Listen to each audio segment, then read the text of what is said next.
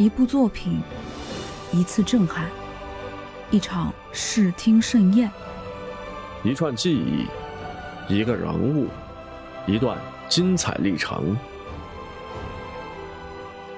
展现影视魅力。汇总观后热评，欢迎收听《奇影》。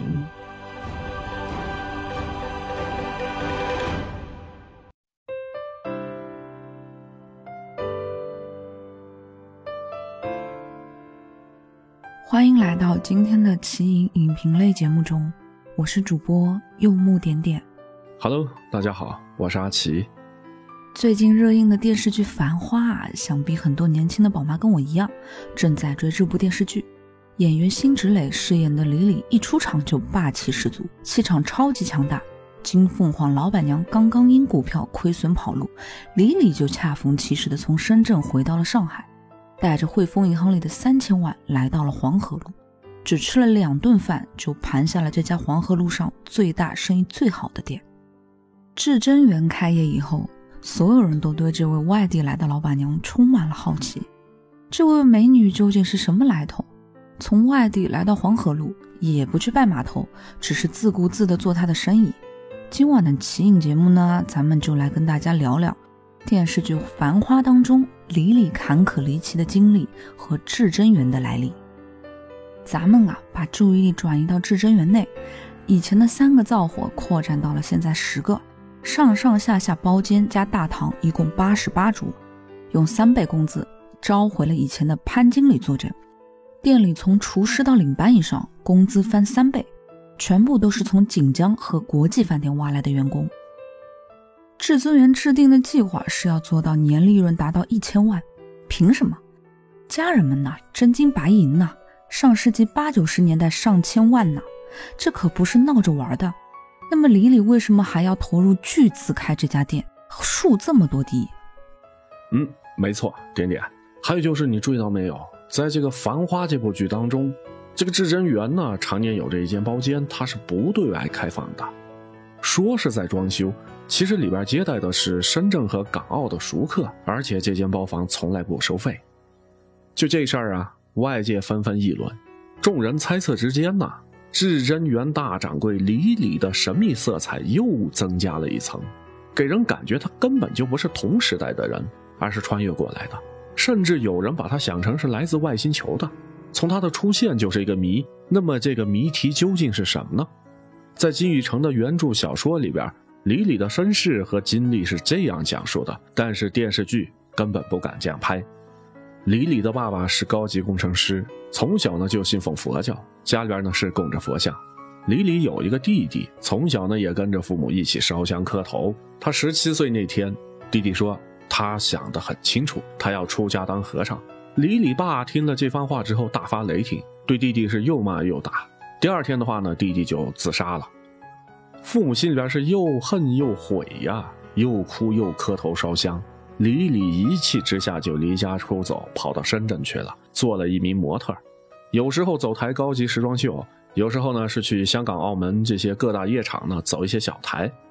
你别说台子底下那些男人，一个个穿的都是西装革履的。这个台上的这个地板啊，它是镜面地板，个个在那低着头盯着镜子看，还巴不得拿望远镜看个仔细。李李算是里边比较孤傲的一个了。但凡是领班提出的要求，只要是太暴露的话，李李那是坚决不听的。模特队里边，小芙蓉是新来的。一开始的话呢，李李认为她跟自己性情差不多。李李不愿做的，小芙蓉她也不愿意做。但是到了后来呢，小芙蓉还是没有能够像李李那样的坚持。演出完了那天晚上，小芙蓉、李李还有两个小姐妹呢，在一间房间里边聊天。李李说想请假出去散散心，这三个人都附和说一块儿去。小芙蓉说自己在澳门那边呢有熟人，于是呢就说定了一起去澳门呢度上那么两天假。小芙蓉熟门熟路的带着大家呢去了一家酒店，进了房之后，小芙蓉跟他们说啊我要出去联系一下车子。说了这番话之后呢，然后就再没回来。前脚刚走，后脚呢两个老妈子就来了，说他们三个是自愿签了字来这个夜总会的。任凭那两个小姐妹怎么哭闹都没用，关进了一间房间里边去学跳钢管舞。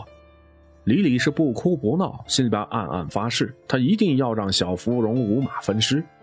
由于李李不听从他们的规矩，于是他们就给李李呢打了一针。醒来之后啊，李李发现自己肚脐下方的三寸多了玫瑰的纹身，还有一只蝴蝶和两个恶心的英文字。过了两天，他们的老板周先生来见李李，说是看了李李的照片啊，相见恨晚。周先生是位白净英俊的混血男人，说自己的手下鲁莽了，希望李李啊原谅。周先生让李李去他公司办公室上班，所有的服饰、包包、化妆品、宿舍都备好了。李李以为自己真的遇到了贵人，谁知是做了周先生的女人。从那以后，李李不允许房间里再出现玫瑰花，只有周先生知道李李身上纹着一朵鲜艳血红的玫瑰，但周先生自己却根本不敢看。和李李同时来的两个小姐妹啊，羡慕李李的风光和运气。其中一个小姐姐还是想回去，另一个已经习惯了现在的生活了。于是李李答应她送她回去。至于小芙蓉呢，在送这个小姐妹回去的前十天，小芙蓉被浇在了混凝土里。李李说这是他一生中最大的罪孽，但问心无愧。三年后。周先生全家移民加拿大，给李李一张银行户头，希望他回去以后好好生活，再寻一个好男人。小芙蓉那件事，李李是背着周先生做的，他以为周先生并不知情，但周先生在临走时对他说：“小芙蓉的事情做得天衣无缝，不用再担心。”周先生还是帮李李安排好了一整套的证件和整容医院的联系方式，一切。从头开始，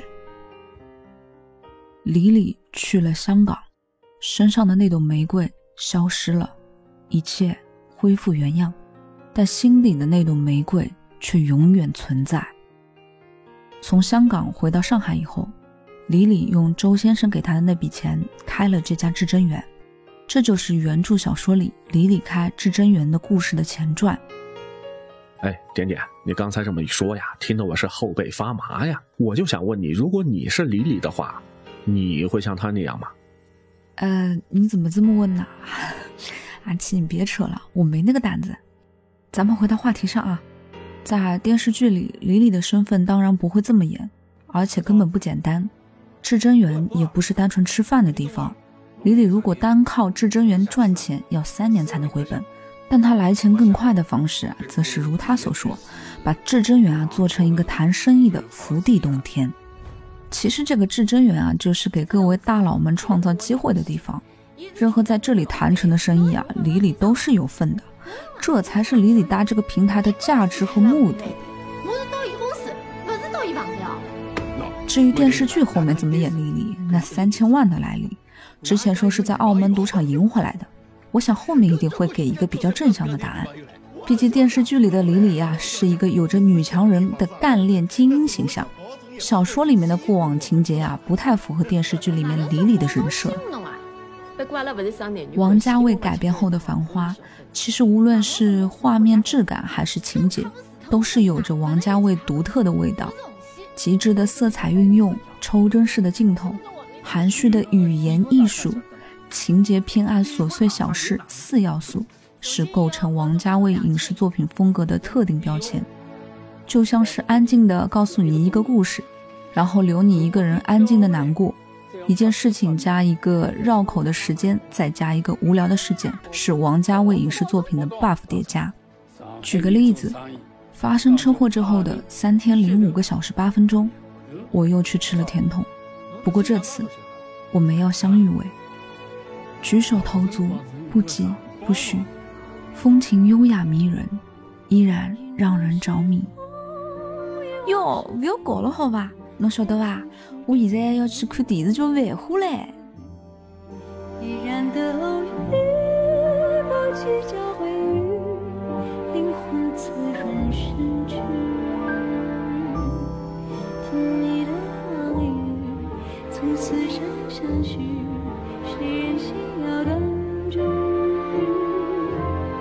像风的流水。以上呢就是今天奇影的所有内容，感谢你的收听。喜欢的话呢，别忘了关注、订阅、点赞。主播用点点阿奇，更多精彩，敬请关注下期节目。朋友们，拜拜。